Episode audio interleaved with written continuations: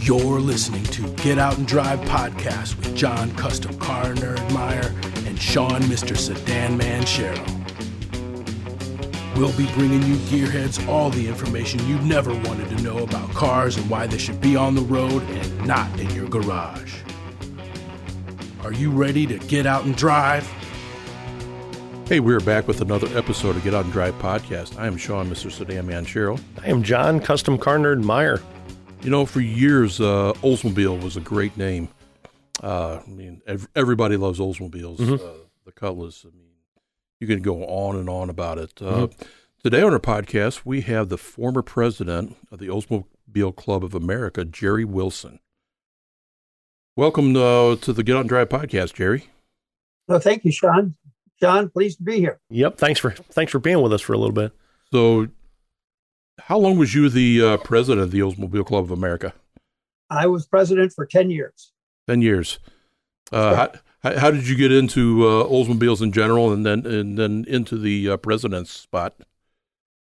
Well, I, I don't know. It just kind of happened. Uh, around 2000, I got involved with the board of directors. They'd invited me to be a, a member of the board of directors, represent the South Central Zone. I had done that, and uh, as I got into it, there the, the, the club was have, had some challenging things going on with it, and uh, the number of people had asked me if I'd run, and I did. And uh, after having gotten into that position, somehow I just couldn't get out of it. Um, but I, I've um, worked with them for a long time. I got involved with Oldsmobiles back in actually it was started in 1970 Wow. uh, that I Oldsmobiles. Um, I, I think you've seen the my I've got a 1970 Cutlass Supreme. It's a four speed uh, that I picked up at the factory on April 9th, 1970, and I drove the car home. My dealer in Des Moines, Iowa, had flown me and along with a friend uh, to Lansing, Michigan, to the to the assembly plant where we picked up the car and drove it home. That's my really my introduction to Oldsmobiles. Uh, family, dad had always driven Chevys, and uh, so I mean we were really into that. And when I saw the 1970 Cutlass Supreme back in September of 1969, uh, I saw one before the cars came out. If I knew where they, they put them, it was out at a place in, up in northern Des Moines. And I saw this Cutlass Supreme, and I thought, hey, I like that car. And uh, over the course the next few months, uh, kind of played around with what options I get on it, and then uh, finally settled on options. And uh, you know, we can get into that in, in a little bit, but uh, that was my introduction. Was in 1970, and um, I, I still got that car. That car's in my garage today. Uh, I, I know, John. I know you've seen the car I- before. I have, And- I have. Beautiful car.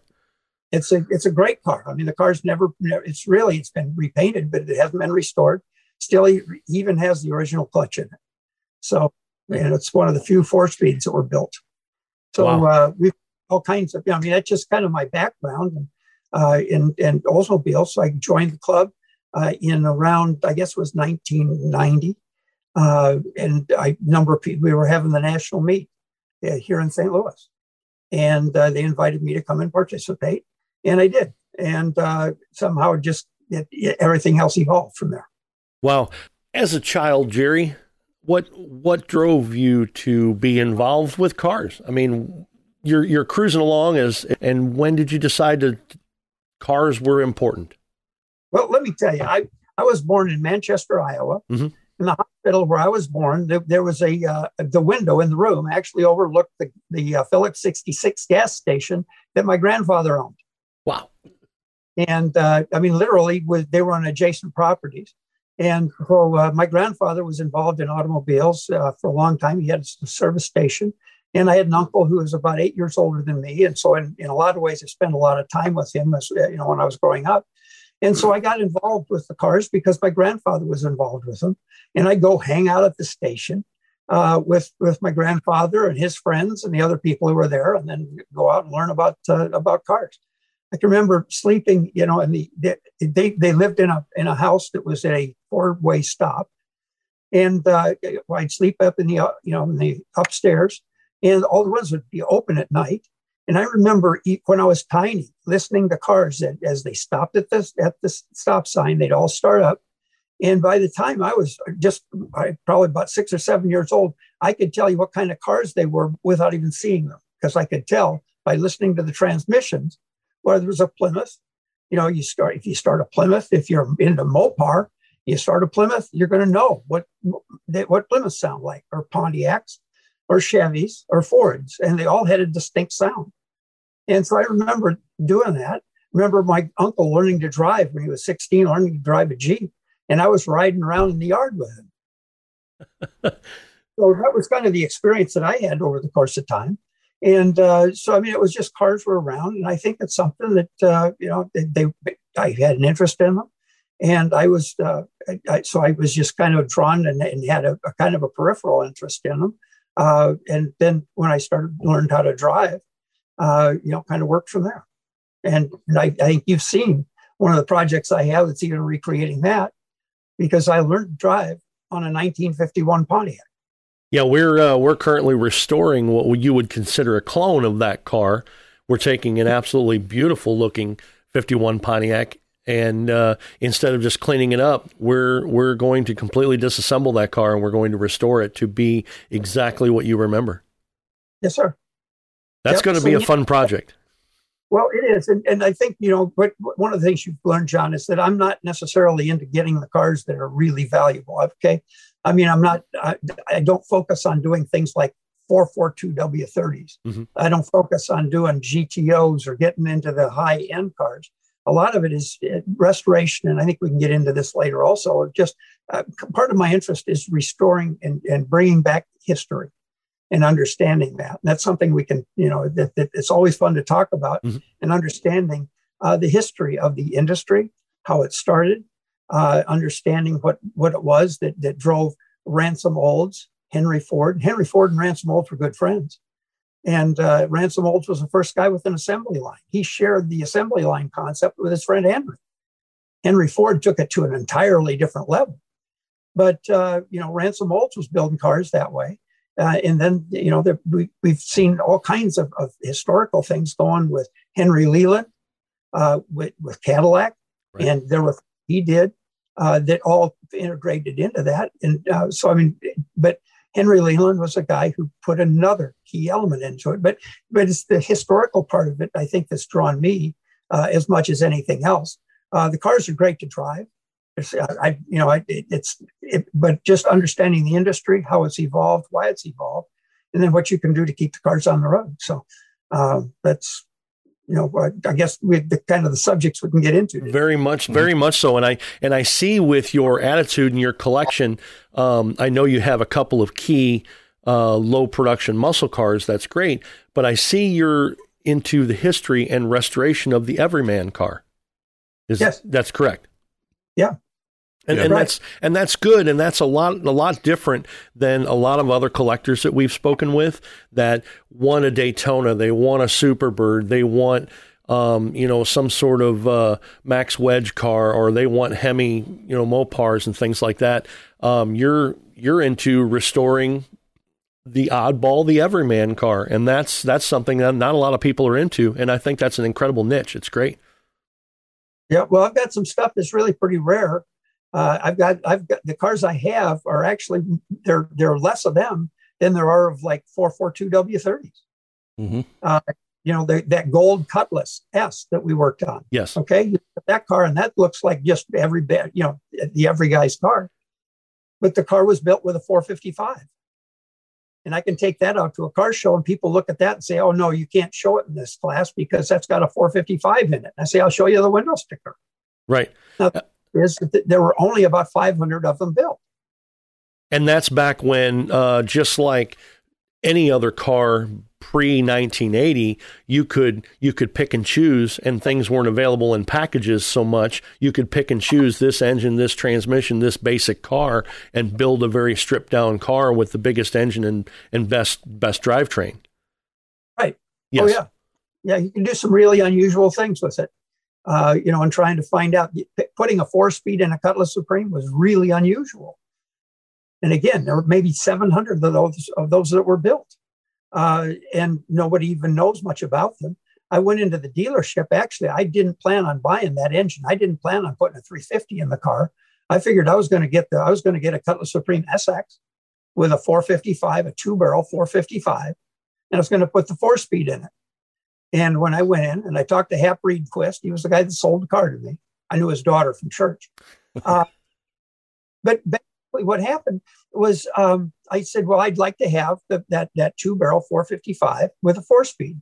He said, "You can have a four speed, or you can have that that two barrel 455, but you can't have both on the same car. So you're going to have to choose." Why so, can you not have both on the same car?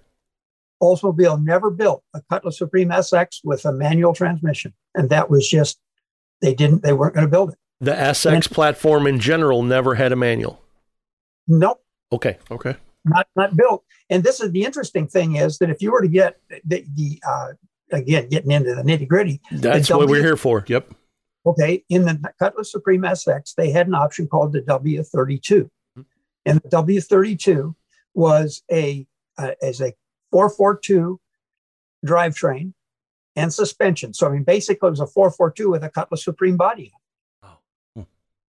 so, but if you bought, if you did that, you know, and if you got the convertible, the convertible, uh, the convertible 442 and the convertible SX W32 were exactly the same car, but you couldn't get the SX with a four speed. and I mean, that was yeah. just something you, you could not order it that way. They wow. wouldn't allow it. Now, I've seen people who, you know, have shown up at car shows with an SX with a four speed, and I said they didn't build it that way. They said, yes, they did. And I said, I they did not. I mean, I know Oldsmobile. I've got the production records. I know exactly what they built, and there are none of those combinations that right. are were, were, built. So, and I tried. Right. it's right. it's good to talk to someone like yourself that was there at that time and this isn't hearsay. It's something during the muscle car era that you tried to get an SX with a four speed and they just stonewalled you and said no. And it isn't hearsay and it isn't rumor. Um, it's it's exactly to the point that you tried and they said no. Right. Yeah, and I understand why they did that you know, I've had a chance to talk with GM. In fact, I've done a lot of work with the GM Heritage Center as we've gone back and taken a look at what kind of options there were. And I've gone through and done some analysis and some number counts for them and put together spreadsheets uh, that have shown some of those things. So that information is available. Uh, you know, if you want to get some history about your car, your you know any GM car, uh, the GM Heritage Center is an outstanding resource. And uh, you know, I do. A, I've done a number of work, a number of projects with them, uh, just in in ver- various uh, cars. I've done a lot of the stuff on the 70 through 72 cutlasses, but uh, you know I've also done things all the way back to 1924 and uh, and on up through 1972. Wow! So you you uh, do work with GM Heritage Center quite a bit. Yes, sir. Yeah, they just gave me a project this past week. This is something that we're trying to get the word out. The GM Heritage Center sent me a note along with a couple photographs uh, when Oldsmobile built their final 500 cars, you know, they built the final 500 Auroras and final 500 Intrigues and final 500 Aleros and final 500 Bravadas, final 500 that actually was only 360 silhouettes. What happened was they ended up with a dozen uh, of the commemorative packages that go in the Auroras and 15 commemorative packages that go in the Intrigues that never got sent to the original owners. Oh. And they're trying to locate the people who own those cars because the packages are actually designed for that car. The information that's in the package has the VIN on the car. It's got a copy of the window sticker, has a, uh, an artist rendering of the car with the VIN and the number out of the 500 that's in it. It's got a medallion and a key fob. Now, all of that stuff is right now, they're still in sealed boxes. So the GM Heritage Center doesn't want to open those packages. They just need to find out who owns those cars. So they've got to find out who is it that's got the cars with those VINs on. Wow. So working with them to try and locate those folks. Uh, I've got some theories about what's going on. I found I found a pair of them that showed up at, in Las Vegas at the uh, at the uh, Barrett Jackson auction in 2008, and found out that at least the Aurora had never been registered. Oh. Okay, so it's built in 2003, but it was not registered until until 2008. And actually, there was an Intrigue that went with it. And an Aurora, an Aurora, an Intrigue, an Alero, a Silhouette, a Bravada, a complete set was sold at that auction. Wow, that is uh, that is interesting that they they're they're they're entrusting you to get all the information out to find out who who owns or where the vehicles are located. That's fantastic. Well, yeah. last week we've we've we have uh, uh, identified uh, 75 of the final 500 Auroras, and we know basically where they are and who owns them, and we've expanded that group a little bit. But again, I've got to, I've asked the GM Heritage Center, they need to get some other information to us so that we can kind of do some more tracking. But it's something where it's just a project and I get involved with them. I got, I've gotten to know the guys up there, so I help them and try and with some of their projects. And they've certainly been very, very helpful with me. Wow, wow that's, that is incredible. That's an interesting project for sure. so, uh, take us back a little bit. What did you learn to drive in? I learned actually the first time I learned to drive was with my grandfather in a 1961 International Scout. Oh. It had a it had a four banger with a three speed manual transmission on the floor. Mm-hmm. And it, it, had manual everything. And uh, it had an I beam for a front bumper. it was them. That was basically what uh, what I, I you know my first time to go out driving was with my grandfather with that car, and then uh, the car that I drove uh, was that 1951 Pontiac, and actually I've got a photograph of my grandfather, my other grandfather. This is my my mother's father is the one with the Scout in the gas station. My father's father, we have a picture of him with that 1951 Pontiac when he bought it.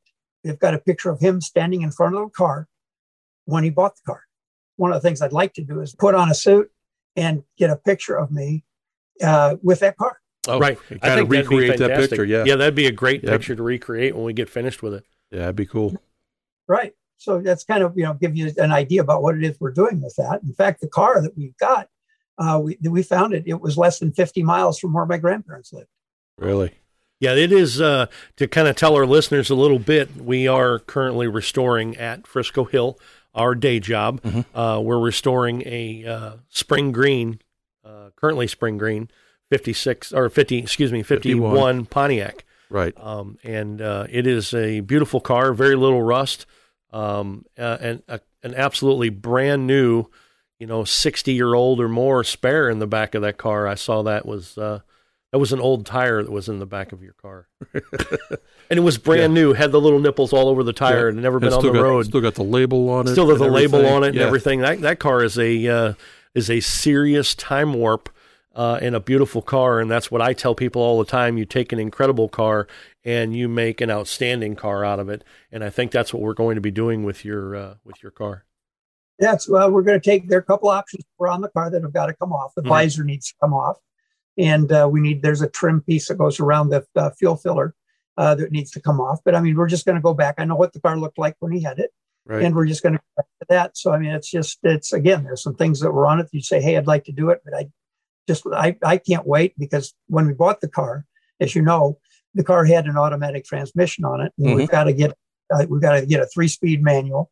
And that was what we bought that 1950 Pontiac with a three speed manual. It was cheaper to buy the car than it was to buy the transmission. Wow. yeah, that is incredible. I know we've done a little bit of restoration on the car, have some of it painted, uh, and have the engine and transmission together. Uh, and uh, and I think that that stuff's getting going on the car, and uh, it's it's going to be a beautiful restoration. Yeah, it's going to be neat. I, I, know last time I talked to you when you was in there, you you told me that uh, an interesting story about the original car that you had drove uh, about what happened to that we had the car. One day, the car was parked out on the street in uh, Lutherville, Maryland. And when I came back from where I it, it just been parked out there on the street. When I came back, somebody had, had shot the front windshield. Actually, it's a split windshield, but they had hit the windshield with a BB gun and broke that glass. Um, when we reported that to the insurance company, they totaled the car for a broken windshield for the bro- yeah half the windshield was broken but and it was about $75 to fix it and so they totaled the car uh, the car ended up in a collection in baltimore i don't know any more about it than that i'd love to go back and find that car but you know it's just easier not you know i don't know where it is or even where to start looking for it right um, but that was, I mean, yeah, the, yeah, it was the car was in great shape, other than having the windshield broken. And thinking about it, I wish we would have just replaced it, spent the seventy-five bucks. But about what you year was that? It was in uh, about 1966. Okay. Wow. It's about a 15 year old car at that time. And yeah. Well, a 15 year old car that cost around $1,800 new. Right. Right. That's, okay. just, that's just incredible to me that they would total a car for a broken windshield. And well, take a look at what the prices were. I mean, you know, I've got a, you know, as you know, I've got a 62 Chevy and it's 62 Chevy was dad's first new car. And I've got all the, the paperwork from where he bought it and he paid $2,500 for it. Right. Brand new. Wow. Okay. So, I mean, when you start at $2,500 and you keep it around 10 years, eh, it's, uh, you know, it's not worth a whole lot. Right. What um what are you currently? Uh, I know we're working on the uh, that fifty one Pontiac for you. Um, anything currently in your collection that uh, that you're currently building or having restored, or what is your what is your plans, or any cars you're looking for right now?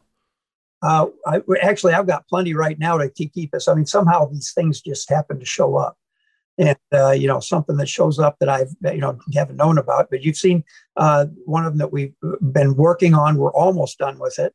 We're still waiting for SMS to make some fabric for it so we can do the interior. And I still have to find some uh, exterior trim parts. And um, actually, and, and if you want to see what the car looks like, uh, are you familiar with the movie Gone in 60 Seconds? Very much so. Okay, the original one? Yes. I'm talking about the real one. No, I always tell everybody Eleanor is yellow. Okay. and take a look and you go into that movie and you know when Eleanor goes into the into the uh, car wash right at the end of the movie? Mm-hmm. Yes. The car that was immediately ahead of Eleanor is the same as the that that 1970 Delta 88 that you're working on. Wow. That's the uh, W33 Delta 88 two door. Right that I painted. Yep. Yes. Yes. Right. Okay. Very and good. That, car, that car's got an interesting history because uh, actually I've I've talked to the daughter of the guy who ordered the car. I've I've got the documents that he, filled out when he actually went to the dealership in California to order the car. I've got the documents from the dealership that went to Oldsmobile to order it, and I've got a copy of the window sticker. It's got a W30. It's and as far as options go, about the only two options they didn't order on that car were heavy duty frame that was available, and the other was a light package. And you could order a light package. Uh, it was available on, on it, it was a, along with the W33, but basically those cars were built for highway patrol. The cars had absolutely no marking on them.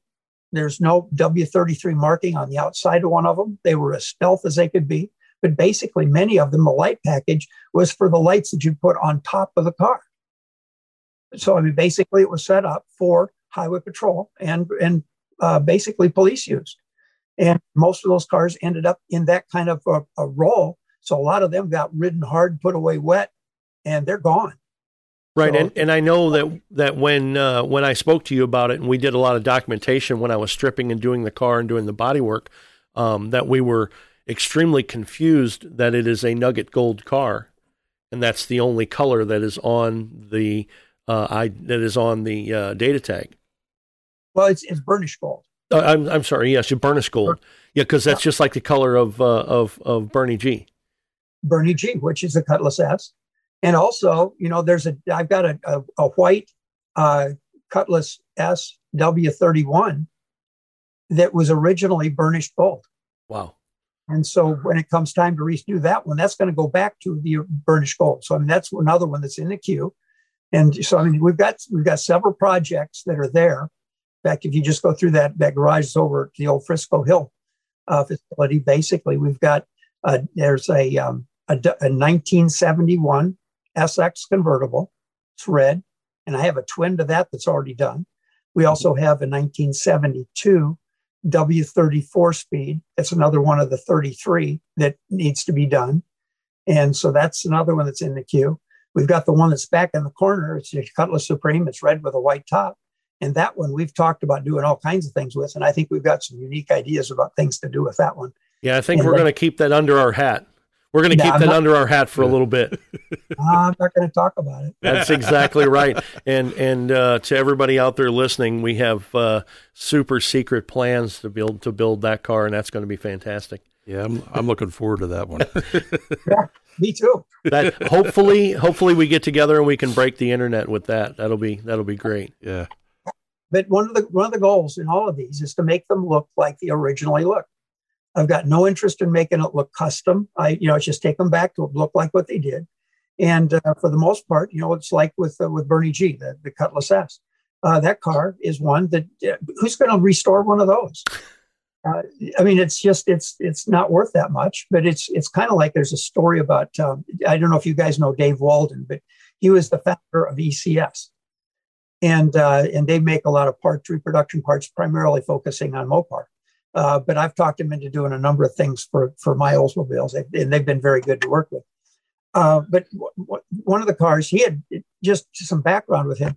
He had gone to um, uh, Mopar Nationals with 1970 uh, Hemi Cuda, and he when he walked out of there out of that place, he had the highest scoring car they'd ever had at Mopar Nationals. Couple years later, he took a 440 Challenger, a 1970 440 Challenger, and walked out of there with the highest score they'd ever had.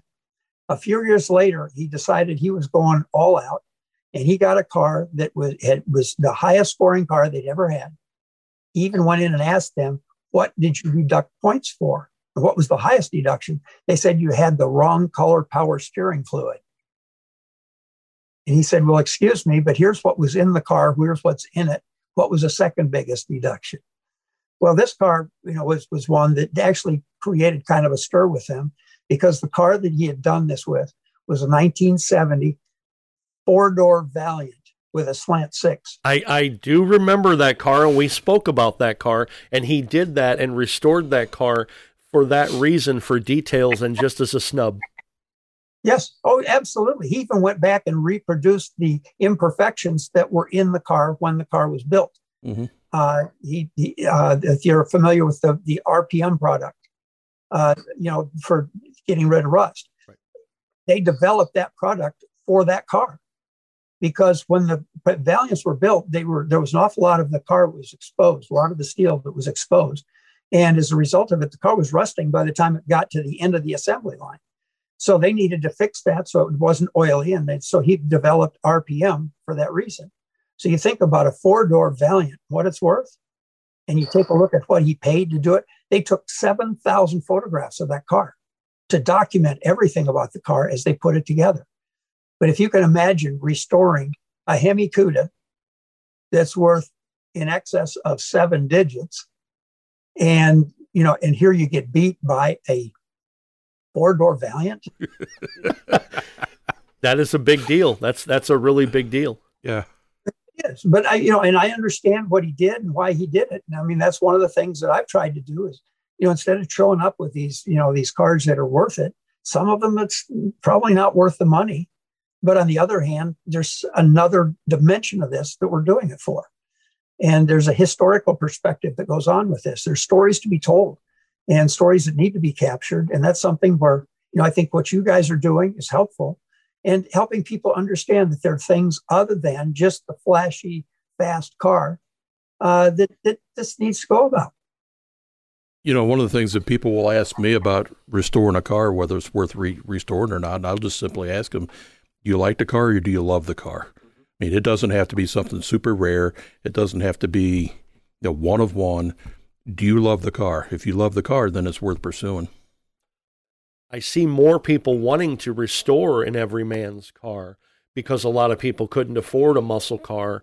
Uh, I see some other people getting into four door cars because those were the cars that grandpa had or grandma had and things. Not everybody had a 62 to 72 two door, four speed, big block muscle car. Right. Other people are starting to get into the oddball stuff.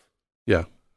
And I think that's great. I mean, build what you can with what you have and enjoy it. Right. Plain and simple. Yeah, I, I mean, one of the cars that I have right now, I've got a 1995 Oldsmobile Aurora, and there's a big, there's a great history about that car. Now, mine's got 225,000 miles on it, and I've had it since it was new. Uh, but that car, when you understand that the car wasn't an Oldsmobile when it did the show car circuit. What type of vehicle was it? Well, have you opened up the hood and looked at the at the engine of an Aurora? I know it's a Cadillac. It is. It's a it's a it's a baby Northstar. The, Yes. it, it- the car when it did the show car circuit was a Cadillac. Okay. It was a Cadillac Aurora, and uh, the General Motors. This goes back to the GM board of directors, and they decided to give the Aurora to Oldsmobile as a, a tool for them to try and recover the brand. If you know the history, uh, the guy who designed it, that was the last car that he did for General Motors. The first car he did for General Motors was a 1959 Cadillac. Hmm. So his bookings were a 59 Cadillac and a 95 Aurora. he, also, he also did the 1967 Camaro and the Uh, 1963 Buick Riviera. That is some iconic work and things to have in your portfolio. oh, Yeah, absolutely. the guy's name is David Holls. H O L L S.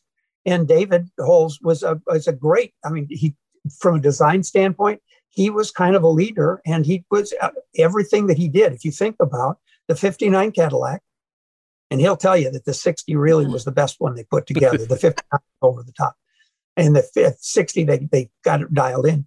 Uh, but then you take a look at the 63 Riviera, you take a look at the 67 Camaro, take a look at the 95 Aurora, and some of the other stuff that he was involved with, every one of those was a unique automobile. And the design was, they were all very, very unique. They certainly weren't uh, just kind of like your, you know, everybody else's car. And, So- and, and throughout history, that's the, of those cars you threw out that he had his hands in.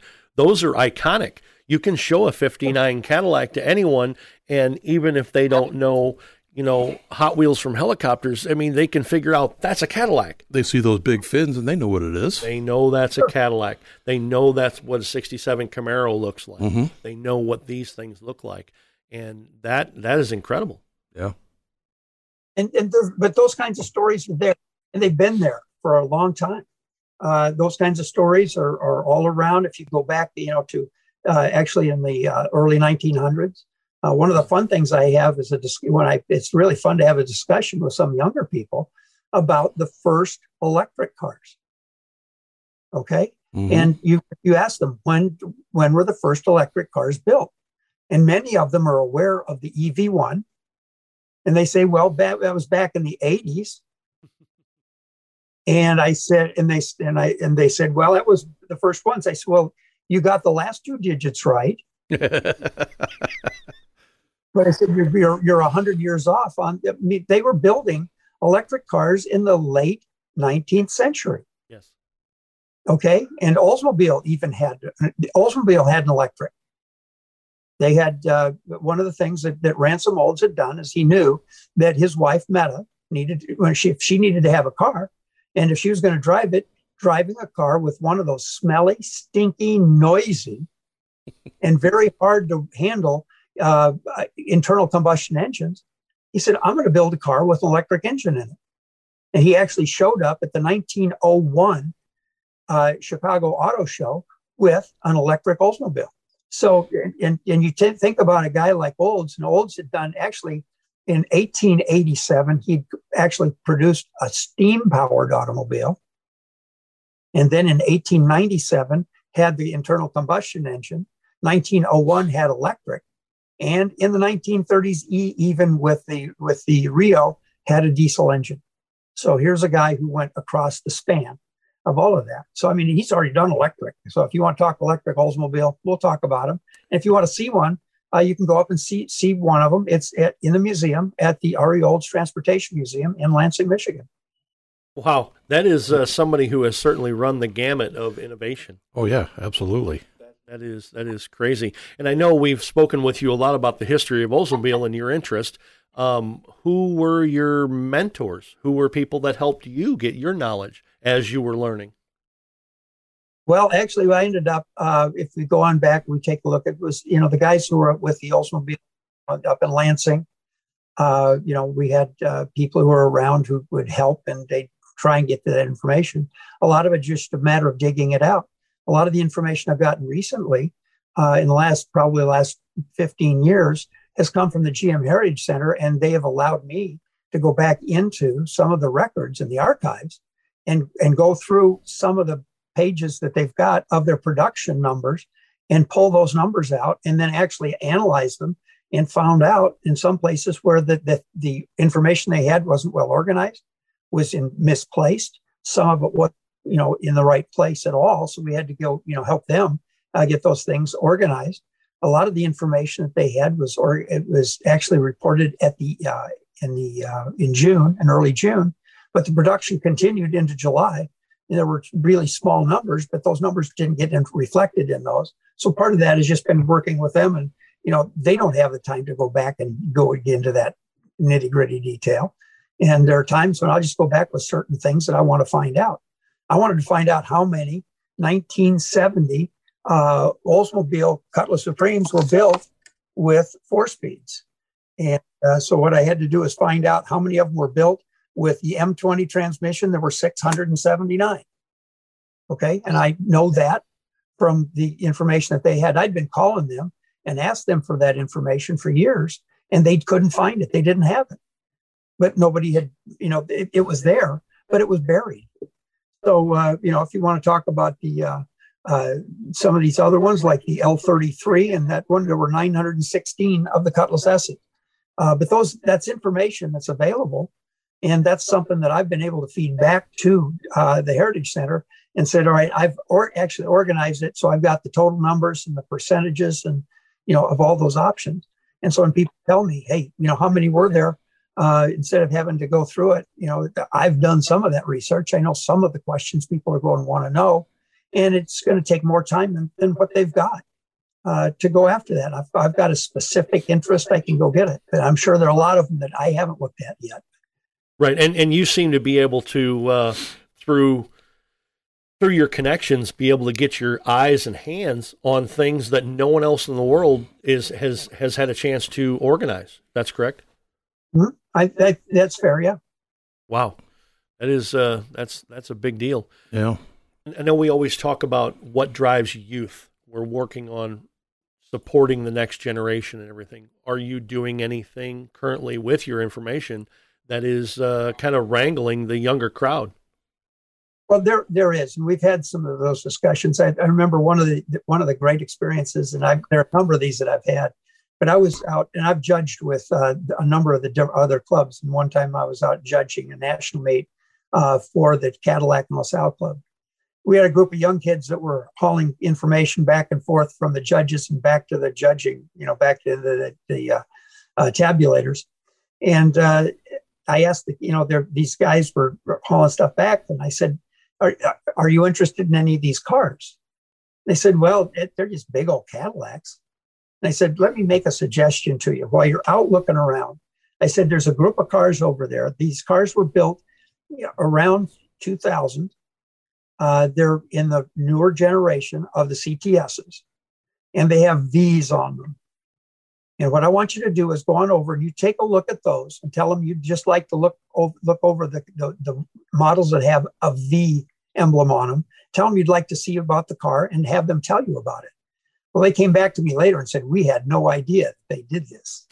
uh, didn't know what they were. Uh, I had a friend who actually had a, a, a Corvette Z06 and he was telling me one day he was going out to get on the interstate, and he noticed that as he was getting on the interstate that evening, he noticed that there was a Cadillac that was right behind him. He said, "I could see the Cadillac emblem on the on the grill," and he said, "And I just decided I'd romp on it." So he's got he's got a, a Z06. He's got 505 horsepower, and he was going. He said he's going pretty fast by the time you get down to the interstate. He said that that Cadillac was right on my back bumper for the entire trip. and I, and I said, you'd need to have a car that had a ZR1 on it and about 634 horsepower if you were going to walk away from him at all, because basically he's working with a version of the ZR1 engine in the car that he's operating. Okay. So I can tell you the car had a V on it. And uh, it's really, I mean, it's something where people don't realize. And those cars are available. You can go buy them. And if you want one, you get a sport wagon with a with a six speed manual transmission. Mm-hmm. I mean, come on. And for young people, if you want to do something that's kind of fun, you know, you have something like that. You show up at a stoplight. Well, John, I'm not sure you've seen my. I've got an '82 Camaro that my wife and I bought. I haven't seen that car. And what and what happened was uh, our daughter used that. That was what she drove to high school. Mhm. Okay. Now the now the guys at the Chevy dealer, I'm almost going to replace the engine at about 120,000 miles, but they told me until your kids are 16, until your kids are at out of high school, Uh-huh. we will put a V8 in it. Oh wow. Once in high school, we can put a V8 in it, but not until then. Wow.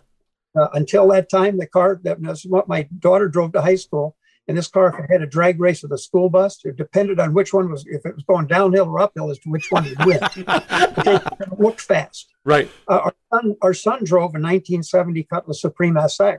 hmm We found great body, but the paint wasn't very good, and we Sure. thought, well, hey, just go ahead and drive that to school. And then as, as soon as he graduated, we did a frame off restoration. Wow. Uh, the book were good. And so now that's if you've seen the triple black one that, that I've got, I have. I have. that was my son's high school car. Wow. Hmm. Okay. Yeah. So, you know, that, that with the kids, they both had an opportunity to drive something that was a lot older. Mhm. So it was a lot different than what it was that, you know, the, their friends were, their friends were driving Toyotas and Hondas. And Right. He, he'd show up at a gas station and people would stop and then say, Oh, that's a nice car. It's a Cutlass Supreme. Mhm. So would you get a 350 in that? And he says, Nope, it's a 455. Yeah. nice. At that point, the guy, they, they, they, oh, they'd all back down and go, Oh, okay. well, they know. They know. Yep.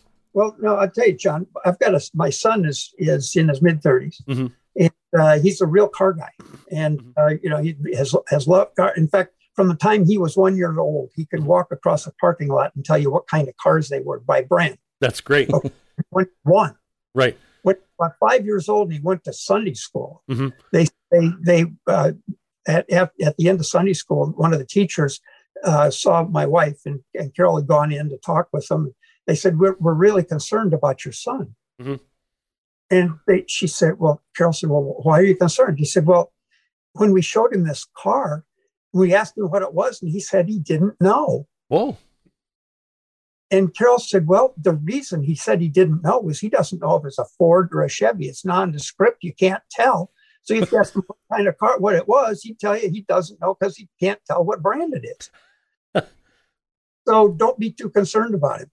But just, you know, and but I've had this talk with my son, and you know, my son and, and really, and Doc Watson, you know, the guy who did Hurst it, he didn't like trucking cars. He didn't believe in having cars hauled to a show. Mhm. He said these you know, as Hurst Olds, he says these cars were built to drive. Mhm. Those cars are not built to be just three dimensional uh, art. Right. So that's what they're there for. My son, my son had a, a 1970 Cutlass Supreme SX.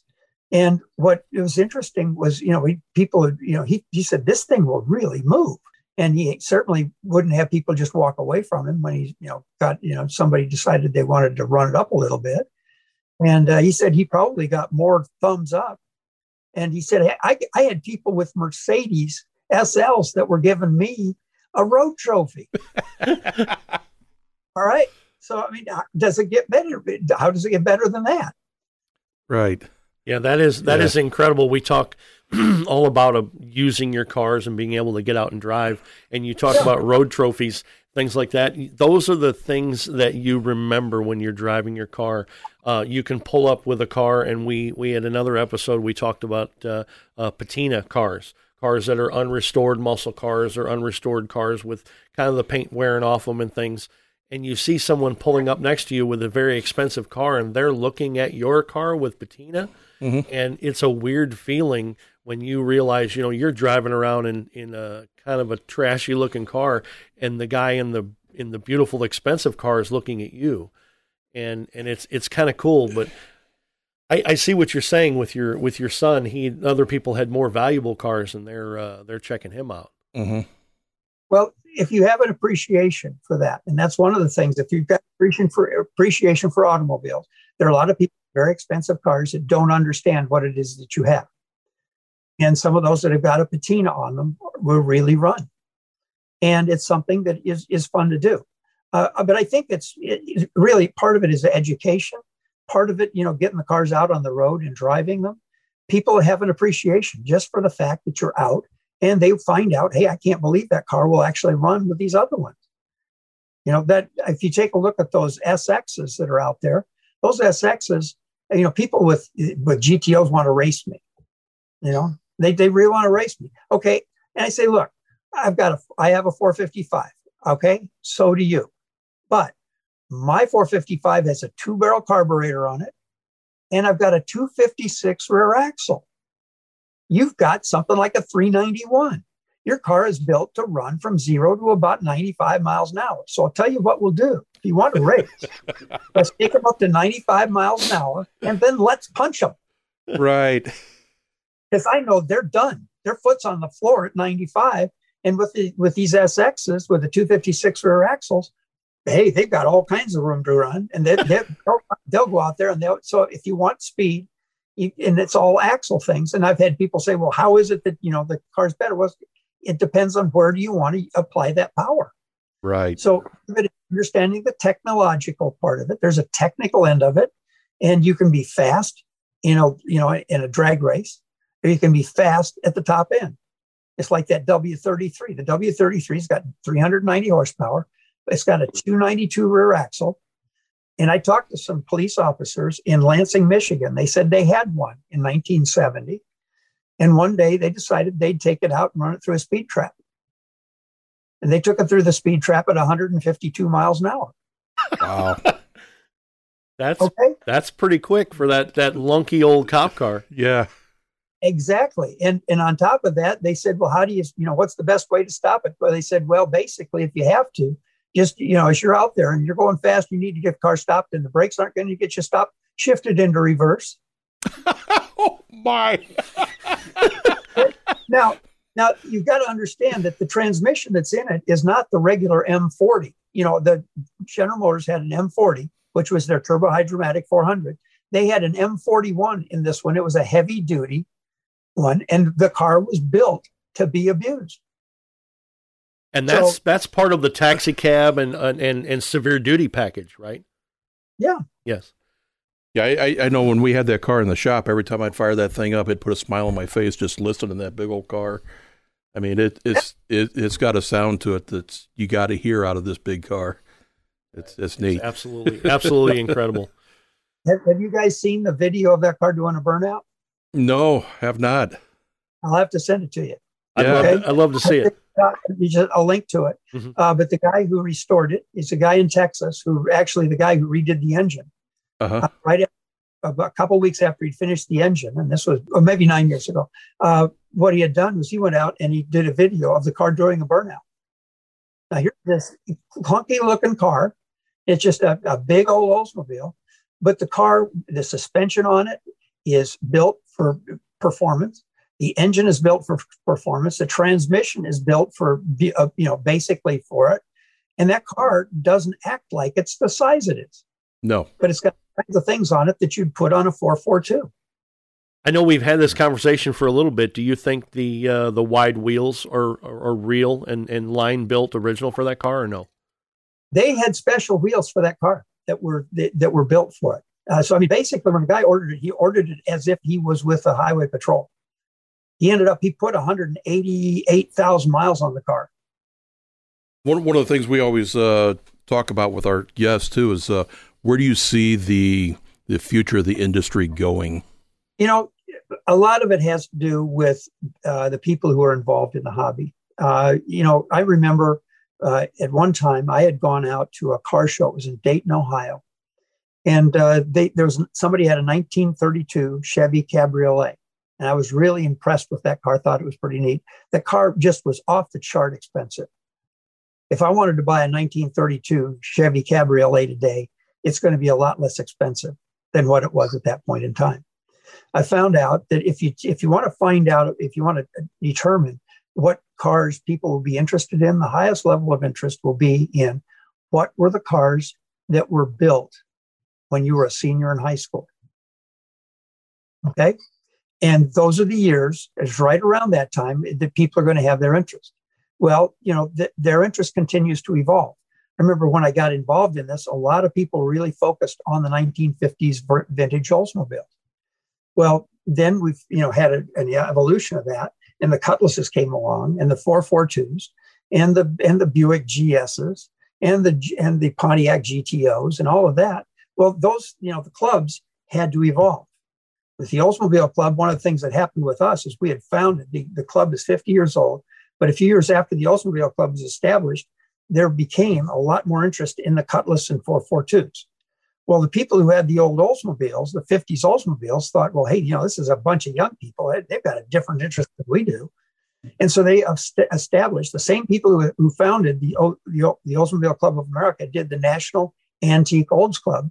And that was focused on the older cars. And so they kind of split off and kind of went their own way because they had a different interest. Mm-hmm. And right now, one of the things that's very important, and something that we've talked about, over the course, of time, if indeed you're looking at where the, this, this hobby is going to go, take a look at the G bodies.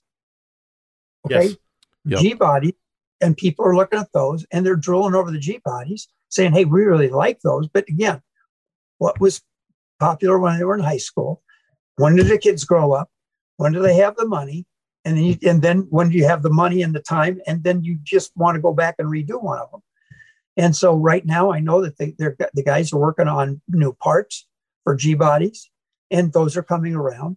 And the clubs have got to adapt to what it is that's going on with the, the people who are there. Uh, you know, we've got to be responsive to that. One of the things I'm, I'm talking right now with our insurance company about is actually encouraging more driving kinds of events. Uh, we did one last year. We had a basically it was a G body a, a G body driving uh, event, and they did the Tail of the Dragon out mm-hmm. in North Carolina. Wow! They had a wonderful time. The people who went had a great time. Want to do it again. Well, those are the kinds of things that we need to focus on. You know, I've asked my son and you know about about car shows. He's really not interested in going to a car show that's on a paved parking lot. It's asphalt. It's hot, mm-hmm. and so you sit there with it. You got a cooler with something to drink in it, and you spend the afternoon telling people not to touch your car. And he said, "That why would I want to do that? I'd much rather get in the car and go drive it somewhere." and just get in it and go somewhere and let's do let's do something like that and so those are the places where the clubs have to get involved with it the vintage chevrolet club of america uh, has what they call a passport program and people go out and they drive and then they as they go places they get and it's like a, a, a us passport and that's the format of it and then they get record what they've done and the mileage that they've done on various tours that they do in the club. The cadillac club uh, does the same thing with their they've got a touring class for judging but they also go out and they have touring events where people can go sign up and these events are like 100 miles but it may be 50 miles one way and 50 miles back and then you and then for the portions of that you've driven on it you get record that's recorded you go to the national meet and they recognize people for the number of miles that they've taken on the official programs so that's another way to recognize these people instead of just saying, hey, we'll just, you know, have them show up and, and they're, you know, pretty cars to look at. They're actually taking the cars out and driving them. Those cars don't have to be in the same condition. they're not going to have judges looking at them. And when, when people drive them down the highway, they're not going to notice a difference. They can't tell the difference between a, uh, let's say, a, a, uh, a 400 point car and a 320 point car.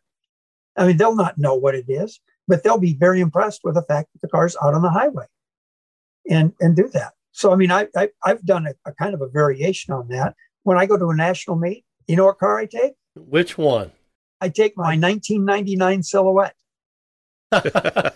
wow okay and the silhouette is senior preservation the car has, you know, it's been, you take a look at it, and the car has been it's been around the block a bit. I mean, it's got three hundred and eighty six thousand miles on it. Ooh. And on Friday night, the car goes out and it actually goes out on the drag strip. okay? So I go out and I run the car down the strip. And I mean, I'll, I'll end up racing Mustangs sometimes. But I mean, when I go out and I run them, people are shocked when they, they ask me, well, yeah, what kind of time are you having? The, the times I'm getting are around what the standard cutlasses from 1968 were doing. Got a video of us actually doing 10 laps mm-hmm. at Bristol International Speedway. So uh, we went out and actually did 10 laps on the speedway. In that silhouette. When, when, we when we got out there, actually they had me like, you know, they, they took us out in groups of 10. And uh, and I said, look, I'm not going to go out. I, I put me at the back. Okay, there are people are going to be doing videos from their cars. And if somebody behind me who's got a Cutlass and they're seeing this van out running around with the rest of them. it's going to ruin the experience for them. So I said, put me in the back. And so I, I was doing that. So I'm, I'm laying around in the back and they're thinking, well, you need to be in the back because they're going to be passing anyway.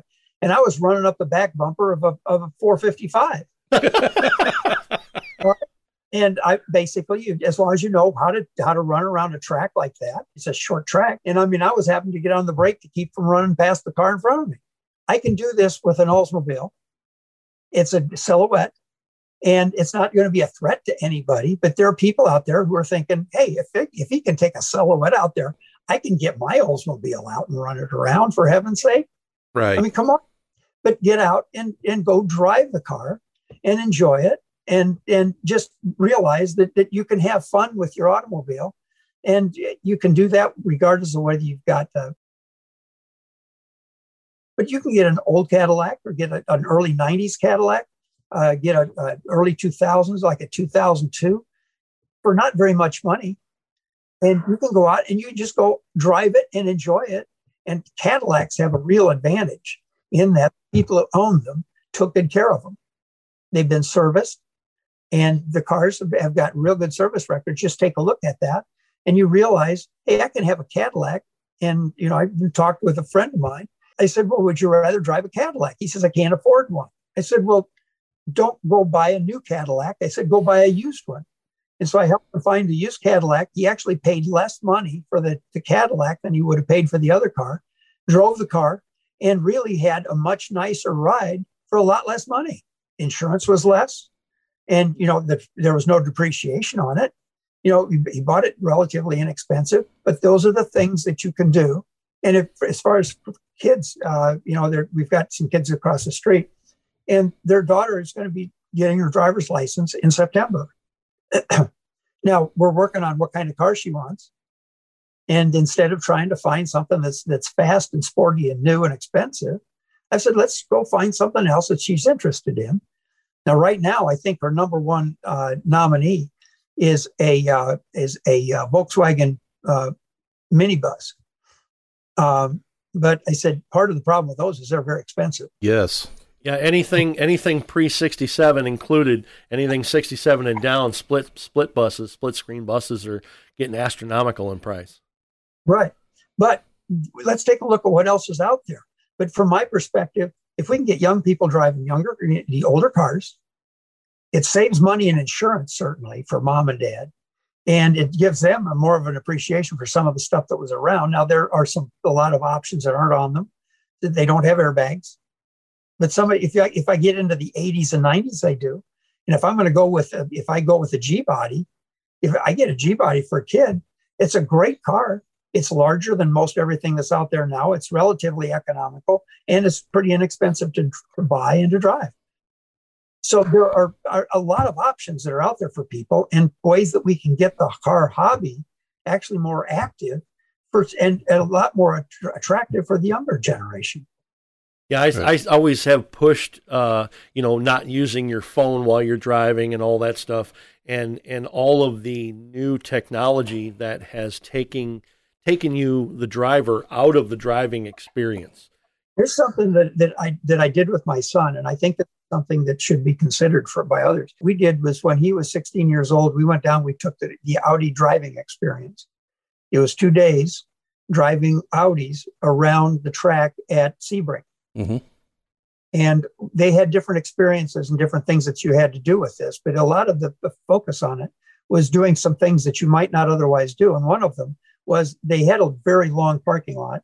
And what you had to do is you actually had to drive on there was right off the parking lot. So just so you've got paved and then you've got unpaved. And what they did was they started you on a long run. They had uh, like some sawhorses up and said that sawhorse is a truck. Now you're going to get up to about 60 miles an hour driving on the on this grassy surface.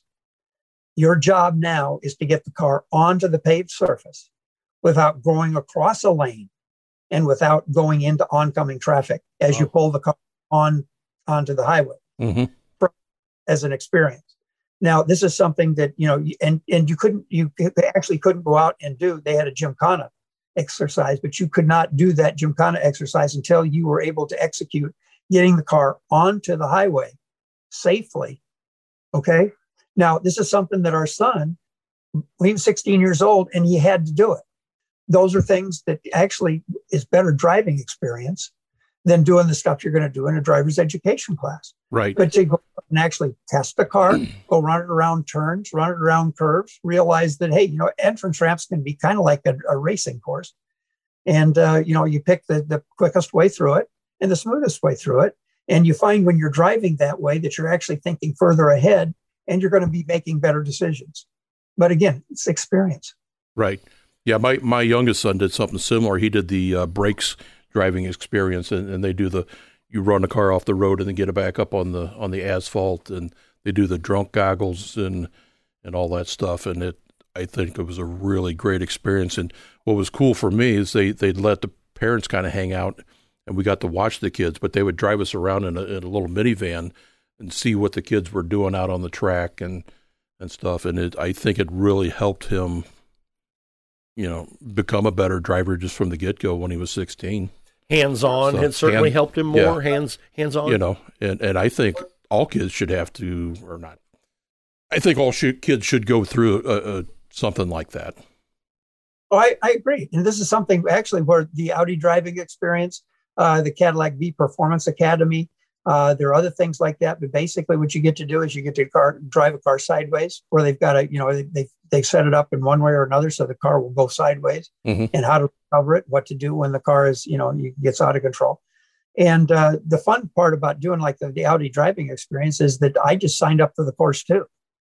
So I did the same course that my son did at okay. the same time. That's a lot more fun than you know sitting back and watching him do it. Right and uh, actually it's good for it's good for parents to do that because they come up with they're going to learn stuff in that class that they probably haven't picked up in their years that they've been around driving. Sure. That is true. But there are a lot of those kinds of experiences that are available and i think we need to make people aware of them you know? If your kid's going to be out driving the car it's that's a pretty dangerous kind i mean there are all kinds of opportunities mm-hmm. that you anticipate and you can't teach them outside of some kind of an academy like that where they can actually replicate those. If you can replicate driving a car sideways, I mean, I grew up in Iowa. I took driver's education on ice covered road. you go out on a parking lot and you drive the car sideways and you find out what the car does and how to recover from a skid. And you realize, well, hey, this isn't all that bad. But you, you know, you've practiced it. And after you've done it a couple times, say, hey, I think I got this down and I've had somebody teach me some of that, I'm going to be making some good decisions that long term can have a significant uh, impact on my life. I, remember driving around with my dad, and when I had just turned 16, he took me out and it was snowing. And he said, Come on, we're going out in the car. I'm like, What are we going out in the car for? And he took me to a, uh, a local parking lot, and we're practicing skids and driving around and doing all sorts of donuts and circles and everything. And we were stopped for a second and we were talking. And we didn't realize that there was a cop sitting over in the corner. And he turned his lights on and came over to us and he expected two, you know, punk kids spinning around being stupid in the parking lot. And he knocked on the window and he's like, What are you guys doing? And he sees my, you know, 50 year old at the time dad. And and he said, What are you guys doing? My dad explained, I'm out here teaching him real world how to drive in the snow. And the cop said, Well, I've never seen anyone doing that before. Good job. Keep going. right. And he left. and it was it was great. And I'm like, oh Christ, here comes a cop. And we're you know, we're gonna get in trouble. And and he encouraged us. And it was uh, it was a good feeling.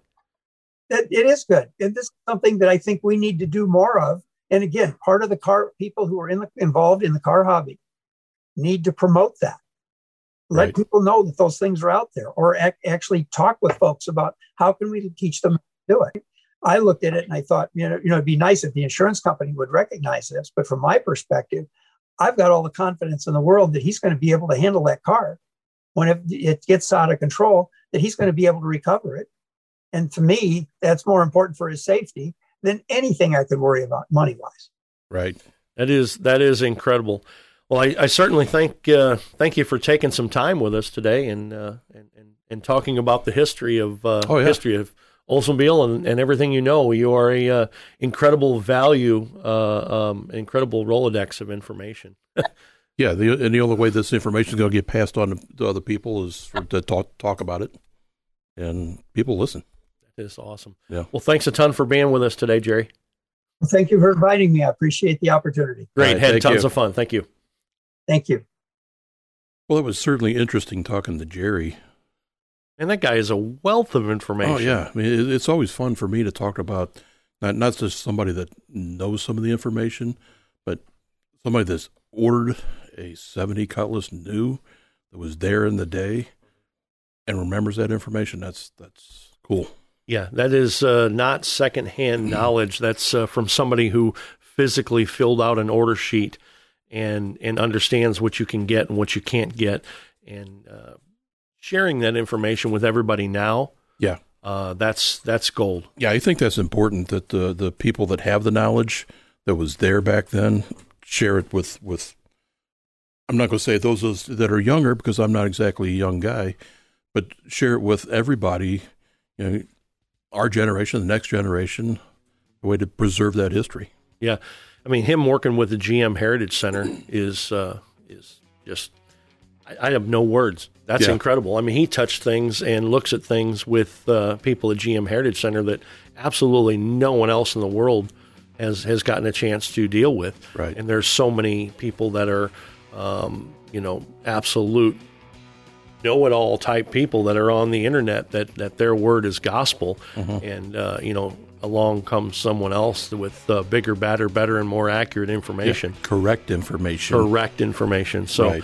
that is absolutely invaluable to Yes. uh, to talk to Jerry. So that was uh, that was super cool. Yeah, it was fun.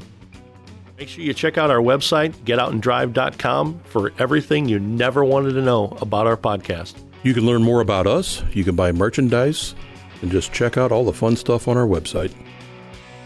Sean, in 2021, we'll be teaming up with Mikaniki.com.